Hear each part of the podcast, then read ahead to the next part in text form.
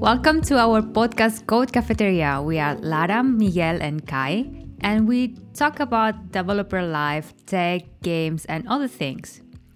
This is episode 2, and today we are gonna talk about our past job experiences. Miguel will talk about what he learned about gaming industry when he worked there.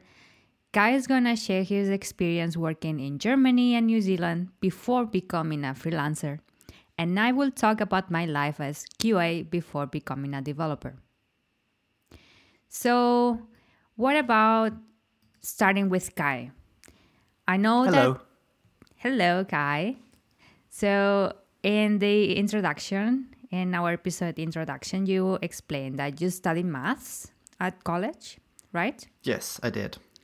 So, can you explain how did you end up in tech working as a developer? Okay, so I think I need to start with what I did before I went to uni. So, I mean, as a kid and as a teenager, I always liked computers. And I had a Commodore 64 and then like a PC. And I did some programming back then, basically. And in, in the German high school system, there is not a lot of computer science or informatic as it's called there. You know the, the informatic you learn at school is pretty much um, you sit in a computer lab and you do stuff with excel and word. I mean at least back in the day when i went to went to high school. So not really knowing what computer science was from school i decided i just study something that i enjoyed in high school and that was mathematics basically so I did a degree in math, um, but realized quite early on that I don't want to become a professionally trained mathematician in in a sense that the degree pretty much prepares you to become an academic in math, which is cool, but I didn't want to do that. So during my degree, I started to take computer science lectures as well, and um, ended up having a job at the university as a student researcher first. And that's how I got back into programming pretty much. And obviously, I did some programming for mathematics classes like numerical simulations and things like that. But that's kind of how I ended up being in in the field of software development again through university. Um, and my first job in tech was really while I was at university. It was kind of the late 90s in Europe and that was the wave of the first dot com boom.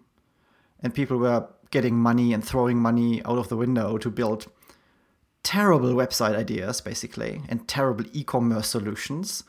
And someone needed a developer, and I was happily, you know, involved with that kind of scene and got my first software development job really while I was still at uni.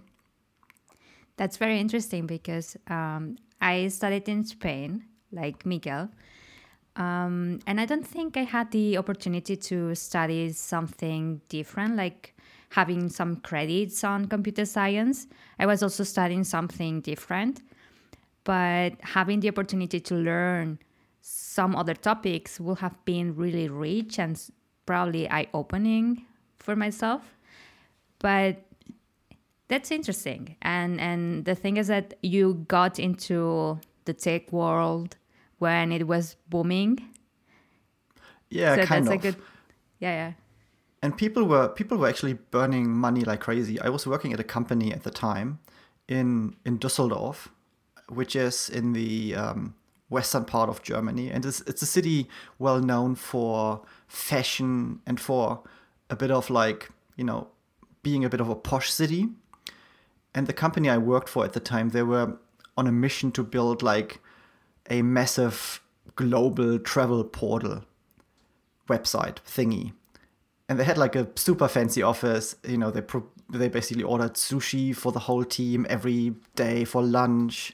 They had expensive artworks on the walls you know that kind of stuff. Like totally stereotype. Like a massive pool table and all sorts of crazy things. But the owners had no idea of any tech basically. It was crazy. You know we had like a few developers and we bought things like solaris servers from sun like actual you know physical sun hardware for incredible amounts of money And today you think about that and it's like, oh my God, we should not have done any of that. I, to be honest, I don't know what it means that the Solaris thing. think about very expensive specialized hardware essentially that you could have easily done with other hardware instead. Okay. Yeah, totally get it. They had a lot of money to burn. Yeah, pretty right. much. And the money didn't last long. I mean, after like half a year, it was gone pretty much. Wow. So, so you started with web development. Yes. You said. Um, I know that you have been doing for some years Cold Fusion, right? Yes. Which technologies did you use, for example? So I got into Cold Fusion, funny enough, through that first job out of uni because they were kind of using that. And it's a nice technology if you want to do rapid web development. It's very well suited for that, basically. And so I got involved with that. At uni, at my uni jobs before, I was doing Java. And Java and Cold Fusion kind of go really well together because Cold Fusion runs on a JVM platform, basically. So you can mix and match kind of both technologies anyway. So that was not really a hard learning curve. And after that, you know, dot com company ran out of ran out of money, um, I got another job at a consultancy, and they were using Cold Fusion as well. So that kind of merged into each other quite nicely, basically. And I just stuck with the technology, then started the first German Cold Fusion blog back at the day, basically. And that's where kind of um, my my social media handle Agent K comes from, because the blog is called Blog in Black. So it was all Men in Black themed, basically. And yeah, basically, so for the next few years, until 2005, I worked at one company, like a consultancy firm, like I said, and we built software solutions for all sorts of companies, small companies, massive companies. I did some work for some car manufacturer. I did some work for um, big electronics retailer in Germany, without mentioning a name. Um, I did some work for the European Union government in uh, Brussels and in Portugal. So it was really interesting. You know, it's like I wasn't traveling that much, but I had occasional travel and I could just play with the technology and do cool things. That sounds awesome. So you've been doing front end, web, you've been doing back end as well. You've been doing all stacks. Yeah, I would probably limit the front end to very basic front end, right? It's like I'm not a front end developer. I'm not a full stack dev, if you want to call it like that. I wouldn't go ahead and say I'm comfortable building really modern UIs with JavaScript and Node and CSS and all those things. I can I can build a website with forms and stuff, but it won't be pretty necessarily. So I would say like in those in during those years, I was doing mainly backend development and database stuff and integration with other platforms, but not really front end as such. Yeah, more like the architecture, the foundation. Yeah. Nice. That sounds really nice.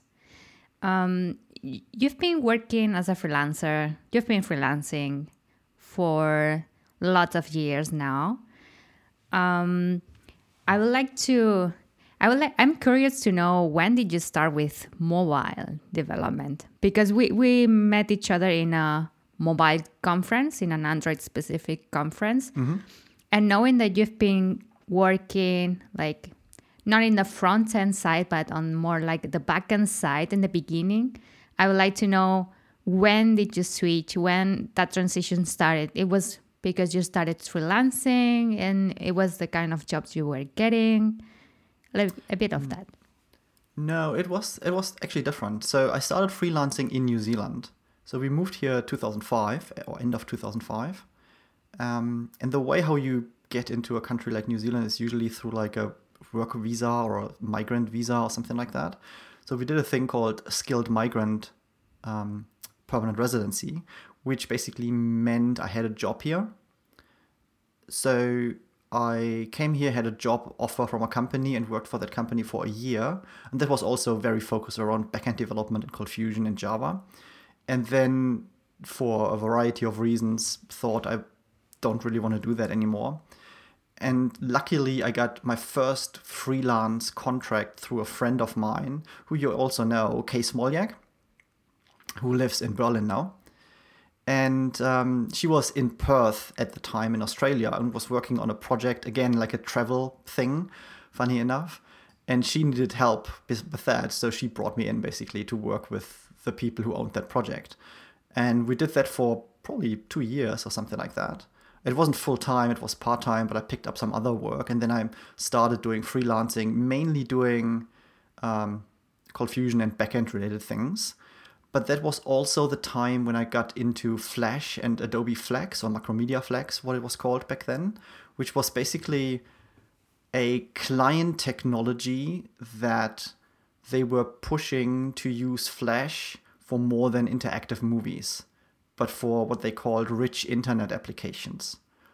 So you would, you would basically build an app that runs in Flash or Flex in the Flash player and then in your browser with the idea of having an easier way to build something that looks and works exactly the same on every browser. Because keep in mind, back then, the browser landscape was by far not as elaborate as it is today, where you can build something in JavaScript and it usually works in all the major browsers. I mean, back then that wasn't the thing.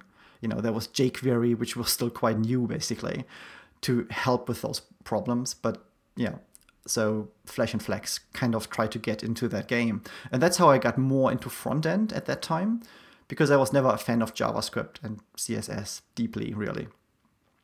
And so I, I've been doing freelancing since then, since 2006, which is like 13 ish years now, or in the 14th year, basically. And I got into mobile as such, like proper mobile, um, through Kotlin funny enough.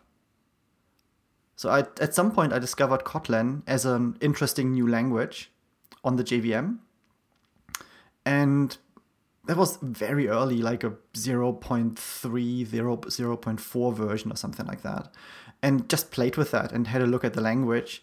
And then all of a sudden, it got a massive boom in Android where people from the Android community picked it up more and more. And I always liked Android, but I never had a massive reason to um, to work in it. And that would have been around 2014, 2015 ish, basically. And that's when I developed an interest in Android all of a sudden through Kotlin. I thought like, oh, I should have a look and play with that. And that's how I got more into this Android, into the Android world, basically. That's very interesting we met, I remember that we met in 2017. When did Google say that they finally supported Kotlin? Or they was officially. 2018, I think? 18. Just I don't remember if it was during the the the year we met or it was after that. I, I'd say after that. Yeah, I think so too, because we would have met in summer 2017. Yeah that was the first DroidCon at Messe Berlin, right? At Co- uh, yeah. uh, at um, at the Cube, and I like to think they officially announced support for Kotlin at I/O in 2018, but I might be wrong. Hmm. I started working on Android in 2017, so it. I don't remember. but it's interesting that you say that you got into into Android development because you learned about Kotlin, but it was not f- officially supported by Google at that yeah. time. Yeah. So you had to go to Java. You knew already Java, so you had to go back to Java. Yeah, I used Java for a lot of things back then, basically in Android. And I mean, realistically, sometimes you still do for, you know, when you work at code that exists, you not necessarily rewrite everything. So I still find that occasionally I write Java Android code, you know, for better or worse, basically. But I mean, getting Kotlin to work on on Android wasn't that hard back then, even when it wasn't officially supported you could write at least your own code quite easily in Kotlin and then run it in Android with like maybe a few little tweaks and settings. But it wasn't like, you know, super difficult to do that. So, I mean, even though it wasn't officially supported, people just did it back then at the time all the time, I think. I didn't know that. That's interesting. Um, and what do you do nowadays? Well, I'm still freelancing um, and doing my own thing and my own projects. I have, well, I try to usually have one bigger client that takes a good chunk of my time um, and then supplement that with smaller projects at the side or like, you know, training courses or some sort of like one off consulting things. And so currently I work for a client in Australia, which is in the fields of online dating. And um, my main work for them is currently around their existing app, but we have, we have also started a new project just this week, basically, which is a greenfields development um, comprising a Flutter app and a completely new backend with like a REST API and JSON. And um, so I'm I'm going to work mainly on the API side of things, but probably will also at least do some bits in Flutter from what I hope. so thank you a lot, Kai, for sharing with us all your past experiences. Now I would like to go and start to ask Miguel what his job experiences are. I know that Miguel studied computer science. He's the only person here in the room today that studied computer science and transitioned to tech from computer science. And I know he started working um, while he was studying. Am I correct? Yeah, that's correct. Can you ex- can you explain us a little bit more? It's very usual to when you are doing the last years of, of university that you um, are kind of invited to start working in a company because that will be part of your credits when you finish the, the career. and I was I, I found a job in the same town that I was living. It was a very, very small company, like six people, seriously. And they were doing some sort of hardware for um, networking systems so I they, they needed someone who did software because they were all people from telecommunications, let's say telecommunications engineering, and they needed someone who did some software for managing one of the networking systems that they have. This is something that you will give to someone without experience, you know? So that was the case. And that was in fact my so that that inter that internship became also my let's say, my career project. So at the end of the career, you have to do a project, and I did a project based on my experience in that internship. Fast forward, when I finished this internship, I actually worked for a year more in this company. But it was not very interesting, I will say. It was not. So I did a little bit of Java, I did a little bit of embedded software in C, but I will say the company was not really a company that you will name. I will say they were really small, really small projects. There was nothing coming from it. But I think it was more interesting is the company that I worked after that. So it's good that you, while we're studying, got an internship and started working. That work gave you the the opportunity to be used as a final project, and then after that, you basically finish your degree or engineering and then continue working there for a while right? That's you you already made it to tech. Yeah that was it it was very easy to get into into um, a job let's say and to get into tech. It was i mean it was easy to get into tech but when you were interviewing to other companies and to trying to get better jobs it was really hard because the, the funny thing is um, Kai was saying that he started working on the .NET bubble. So I started working after the .NET bubble. It was I, it was also the time where there, there was the Spanish crisis, where there was all these problems with people that could not pay their houses and all these all these economical problems that happened in Spain. It was right right when I was started working my in my in my career. So getting new jobs was really hard. I had a job, I had a full-time job, let's say, I could just stay there, but I was very being very underpaid and it was impossible to find something else. Can I just chime in quickly and ask a question? Yeah. Um, like your internship that you talked about a few minutes ago, was that paid or was it like a free internship because it was university mandated? No, it was paid. It was paid. It Okay. was, I can say, it was 600 euros per month, um, tax free, and it was uh, part time. So it was 20 hours per week. Okay. That's still not a lot. It's not a In the lot, grand scheme of but things. it's better than zero. So Yeah, totally. Yeah. Yeah, and probably um, after after finishing and you you kept that job, you said you, were underpaid yeah, and it was difficult to find jobs. Nowadays, you will just leave, right, and find something else better paid. yes, yes. I was. I think that my curriculum was not. Um, it had nothing special in it. Right, I was just a computer science student that was graduated, and I had experience in some technologies that were not very marketable because it was just uh, some sort of Java code and and also a little bit of an embedded software. But I was not doing websites. I was not doing apps. It, it was not a thing back in those days, even. It was just starting to pick up.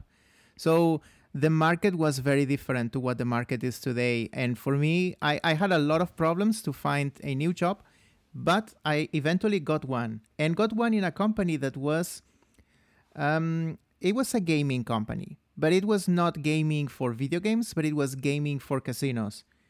And they were paying way better. That's uh, absolutely. So it was no brainer for me to take that job.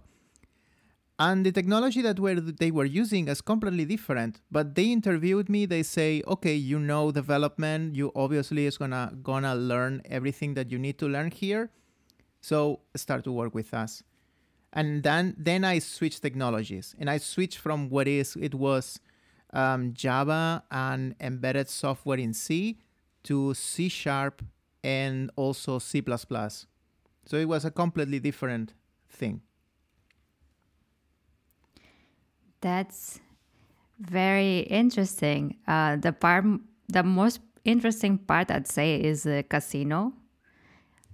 Yes. Yes. What did you What did you do in this company? Which kind So- of software?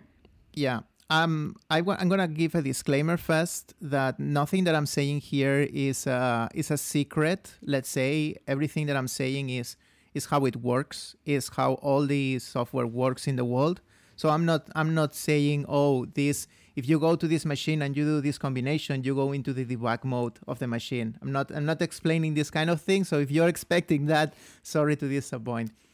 But what I was working is um yeah um, three different types of products let's say one is um, casino management software which is um, when you let's say modern casinos nowadays you use a card that that carries your cash. You don't go around with a pa- paper cup with with coins you know like in the movies. You actually just carry a card which is less romantic but whatever and you put the card in the machine and then you play. So this management system was telling how much cash there was in the system, how much cash there were in the in the cards, in the people carrying it around, and so. Then I worked also on lottery systems, which is what you can imagine everything that has to do with selling lottery and also checking who won and what was the price of the lottery. Was I would say that this was a bit the bo- most boring one because it's it's just like an a, a huge Excel file at the end, right, with lots of numbers and and that's it. And then I also worked on slot machines. And that's those were the video slot machines, the ones that have a screen and the screen plays a game there.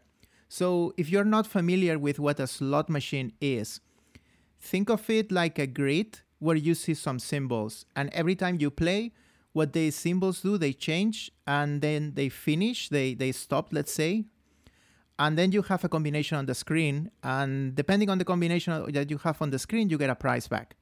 So I worked also creating video games. Let's say those video games that go into the slot machines. Let's start talking about what you did afterwards. Okay. I basically when I quit that job, I moved to Germany. And and that's where um where I moved so we moved to Germany, we moved together. One day we can explain this this story, I think. But when it comes to to tech, I got a job doing something completely different again. So I was I at that time I was doing C sharp and C++. I got interviewed to do also something related to C sharp, but for video playback. Not for video games, but for video playback. And immediately I will say the first week in the job, they asked me, Do you want to take this project? And that was an Android project. And that's how I started doing Android. And it was doing Android with uh, C because it I had to do something with NDK. And for like three years, I worked exclusively with um, with NDK and Android also at the same time, doing video player SDKs. So all, all the time that I switched technology, it has been like that. It has been I got hired for a job. I was more interested in the in the company than what they were doing or the stack. And then they said, "Oh, do you want to take on this project?" And it was completely different technology. I said, "Yeah, of course." I never cared about the stack that I was working on until very recently. And I will say it's because I never found fun to work in tech until until very recently also as well. Wow. Okay, so uh, I see a pattern uh, on you and Kai. Like you've been working for years and then you evolve and you start working in with other technologies like you are adapting to the the trends on tech right yeah, I go I go where I go paid, kind of. So I know Good that way there's people. Yeah, I know that there's people who came out from university, they got a job in Android development, and then they have been doing Android development for 10 years. I think they are lucky that they have been able to do that. But also at the same time, maybe they are missing something that they will like also. So in my case, I've been switching things. Now I'm doing Flutter, for example, and I have no complex in saying that. And and if one day I can do backend, I will do it. So no problem. I think it's actually really useful to at least occasionally swap technologies and look into other platforms. At the same time, it's also very nice if you have one common constant thing that you can fall back to or that you use all the time. And for me, I mean, that's in my case, that's Cold Fusion. I've been using that for like 20 years or something like that. But then still, you take chances to look into other technologies mm. here and then. And something sticks and some other stuff doesn't stick, basically. Yeah. Yeah, for absolutely. Sure, for, sure. for me, it has been mobile now because if Flutter fails for some reason, I will always go back to doing Android development or even iOS development if it happens. So I I found a niche there where I'm I'm feeling comfortable. So you found th- mobile development, which is the thing yeah, you like. Exactly, exactly. I think it's I like it because it gets close to people and some other technologies that I used in the past are not close to people or I will say even harm people in some way. So uh, this is close to people and this is this is actually is nice, I think. You can do a lot of great things with mobile development. So I would like to ask Lara now about your experience. What do you think? Okay. Yes? Yes. Yeah, sure. So um, I think you have the most interesting career path from us because you didn't study computer science. Also, your well, first like, job. Like Kai? like I well yeah of course but there is there I I will say that there's a lot of people who did math and then went into into programming there's way less people who did bi- biology like you and then went into programming Yeah, um, that's true. I studied biology at university, and the thing is, that was the only thing I thought I liked when I was 18, and I had to choose a degree or something to learn. So, yeah, um, I guess it was also like a big taboo to change careers and to change um, degrees. So um, I didn't, I didn't even think of doing it, even though at some points I was, I was sure I will not get a job in biology, and I knew that continuing learning will mean for me not getting a job in the end, anyways. Um, but since I started, I just finished. And then um, after finishing college, uh, I moved to, to Berlin with, with you, Miguel. You were working. I didn't have a job. I did not have like a future in biology field. And I guess I was I was curious about what you were doing at, at work and seeing you um, coding on a laptop and doing weird things with the terminals like in the movies um, so i was i was asking you to to teach me things like just showing me what you were doing but i i remember asking and not understanding anything and at some point you were like also like um, why not why don't you start an online course on programming kind of just learn by yourself. and that's how like that. I no. I, I probably I was a bit a bit uh, pushy, like show me, show me, show me. Um, but it's I started doing online courses just for fun and because I was bored by learning um, only German, which is basically what I was doing all day. And so, yeah, um, while learning German in the new country, I started doing online courses. I, I started learning Python, um, working with objects. I did not understand anything, but still I could see something working. It was fun. Um, and I tried different kind of online courses, still not finding what I wanted to do, but it was fun. Um, and at some point, I, I decided to kind of learn more programming, but still, I thought I had to do something with biology. So I decided to, to do a master's degree online uh, on biotechnology, which um, didn't bring me all the programming I wanted. I ended up doing things on data with the terminal, with the R language, and one year of statistics. And that was awful. I still have nightmares. I still don't understand anything on statistics. Um, so it was fun. I was learning, but I'd say that it was fun the part of priming, but not the statistics. So I finished the master's degree. I was like, well, now what? Should I get a job as statistician? I have no, I don't know what I'm doing. Um, so that was kind of the way I started with programming.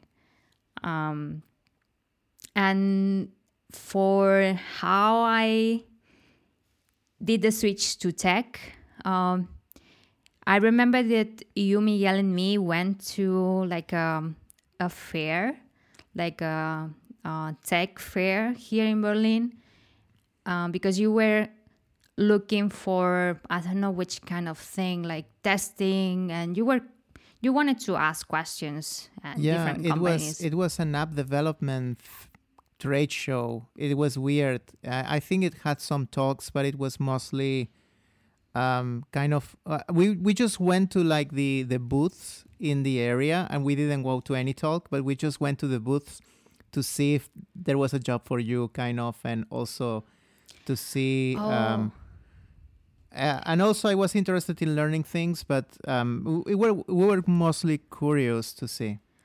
Oh yeah, yeah, yeah. I do remember that you wanted me to bring CVs. Sorry. I don't know if I did it, but yeah, yeah, yeah, yeah. yeah. I now I'm remembering everything. oh yeah.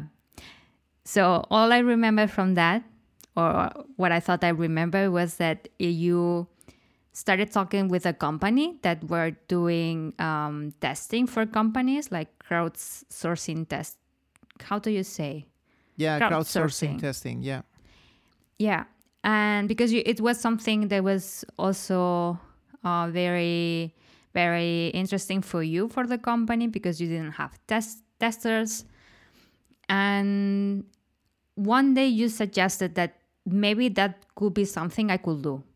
Um, so this company basically what they they did is like a bunch of people around the world that will test apps and websites and bring um, raise issues, bugs, etc. Will run test cases, will write test cases, all those things from testing that I didn't know back then.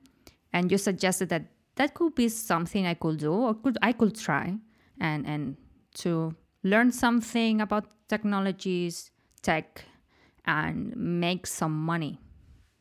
Right? And also learn a profession. It was more the thing than the money. Yeah, yeah, yeah. The money, uh, the money part, it was almost non-existent in this thing. it was really bad paid, um, but that's maybe from for another pod- podcast of bad paid experiences. um, I don't know.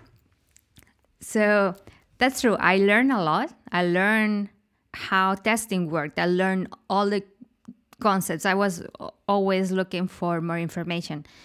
And then one day it came out to me. I was like, maybe I can do that in real life, like not online, but in a company here in Berlin. And then I started looking for companies that Yeah. were looking for quality assurance manual testers. Yes, I remember going with you to to many interviews because you were so nervous. Of course. Yeah. Uh, yeah. I did interviews in English. I did interviews in German. I was so nervous all the time. I, I needed someone to come with me and, and support me. Um, wow. Yeah. Yeah. I, I yeah. I remember. Yes.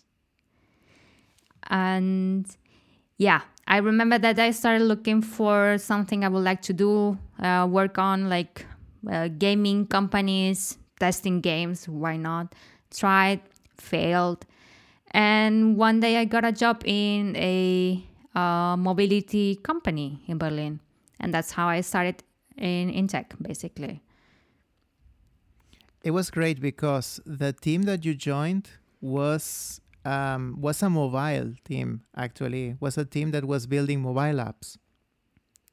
Yes, yes, that was that was really cool. Um, I started working on a mobile team that was that where we had iOS and Android developers, and I was the only QA, and and I was learning everything and and learning processes as well. So it was really really nice. Yeah, so you learned what Scrum is, um, tickets, all these kind of things. Yeah, we went through a phase of making the company agile. So we went from zero to super agile, and we went from Trello to Jira, for example. Um, but yeah, um, that job taught me a lot, a lot, a lot. Yes. But I was still QA, which was not what I wanted to do. Being a QA, did you learn a lot of things that you could use now in your in your job as a developer, as a as a software developer? Yeah, I learned lots. Um, I mean, I got in the job by just knowing how to operate, like with things like finding things, reporting things, um, and I learned things like using a, a proxy to debug and see what the backend was sending, for example, or um, for example, deploy uh, some branch that from the backend API to our staging server so I could use it for testing. It was just a couple of clicks, but I was seeing different things. Do you do you find with having had the experience of being QA in the past that you look at and treat QA people in your current roles differently than other developers? Probably yes. Probably yes. Um, because when I was a QA, I had very mixed experiences with people, very nice people, and very not very nice people. And now I see that many developers look at QA as like a lower level people which is not something that is happening nowadays in my current company. Everyone, we all are super happy with everyone. Everyone is like at the same level. Doesn't matter your role, and which is something not very common um, in the world. But in the past, yes, um, developers were um, had a priority. For example, when when I was QA, I remember that my team one of the teams were were saying, no, no, no, no. If we have to deploy and the regression has not been finished because we only have one QA um, and, and she did not have the time to finish, we are gonna ship it anyways. You know? So it was not a priority that the regression test passed because deployment goes first. Um, so it was like, well, if QA can finish, nice. If not, nice as well. so at some points I was like, well, maybe my job is useless. Like not I don't know. It was still meaningful, but not as meaningful as I thought it would be. Um, but that doesn't happen nowadays in my Shake current my roles. Shake Yeah. my head so much. I, Yeah, I many, work many in things. companies that we didn't have QA, and I had to fight so much that we could hire a QA for years. I can't imagine a developer saying, "Oh, I don't trust QA. Oh, um, I don't want of them to finish things." You know what it is for a developer to build the thing and have to test it? It's terrible. It's awful. So, shake my head completely. It's not that they didn't didn't trust or they trust QA or someone didn't trust QA, but it was it was more like, oh, regression or QA w- won't be a blocker for deploying things like shipping things. You know, if QA didn't finish the task, we're gonna continue anyways, regardless. Which, yeah, my current company, my current team, that does not happen. If regression has not finished, we just wait deploy for deploying. So, how do you transition from QA to your current role, let's say, or to become a developer? So, funny story is that the same week I started working as QA, a study group started in, in Berlin the same week. And in this study group, I started learning Android for free with coaches in one of those um, events, meetups organized by Women Techmakers. We were talking about Women Techmakers in the last episode about developers communities. And that's how I started learning Android. That's when I saw I love this. I love that I can type some things in this IDE. I run it and I see it on an emulator. And seeing an emulator like like a phone running on my laptop, that was freaking cool. That was super cool. I did a bit of web development, like learning before that. It was boring. But these, like, I was running small applications, like dumb things, but on a phone in my laptop. Come on. That was so cool. and I basically just continued continued learning and spent a year and something learning. And then I told my manager, well, I you know that I want to become an Android developer. And I kept saying that for months until I was like, well, if I don't make it in this company, I will do it somewhere else. I'm not kidding. I said that. um, but it happens. I, I transition in the same company. So basically, I when I found we found a replacement for me, like someone else to work on in, in the QA team. I transitioned to Android and I worked with my own colleagues, the ones that were getting reports, bugs reports from me. I was working with them and reviewing PRs, or trying to, at least. That's awesome. And I think it's so great that list that you could stay in the same team. But um, do you feel that they they started to treat you differently after you switch your role? I know it's very difficult to answer, but um, do you feel that they forgot that you were the QA and that now you are a developer? Yeah, so my my team, the developers, were at that point they were super nice with me, and everything kept being the same.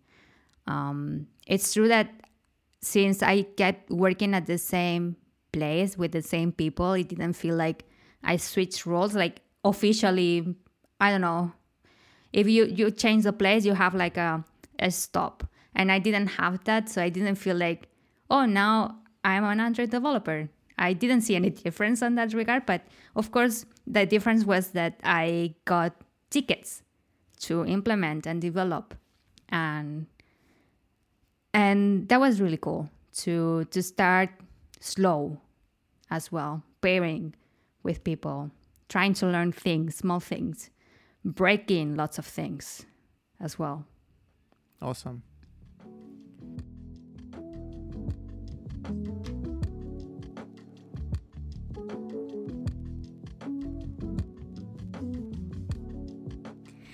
Wow.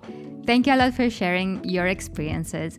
I hope that our listeners, you, have learned something today or even got inspired to maybe try new technologies. I hope I can see you in the next episode where we will be talking about operating systems for developers. Thank you and see you next time. Thank bye you. Bye bye. Bye. Ciao, ciao. See you. Bye.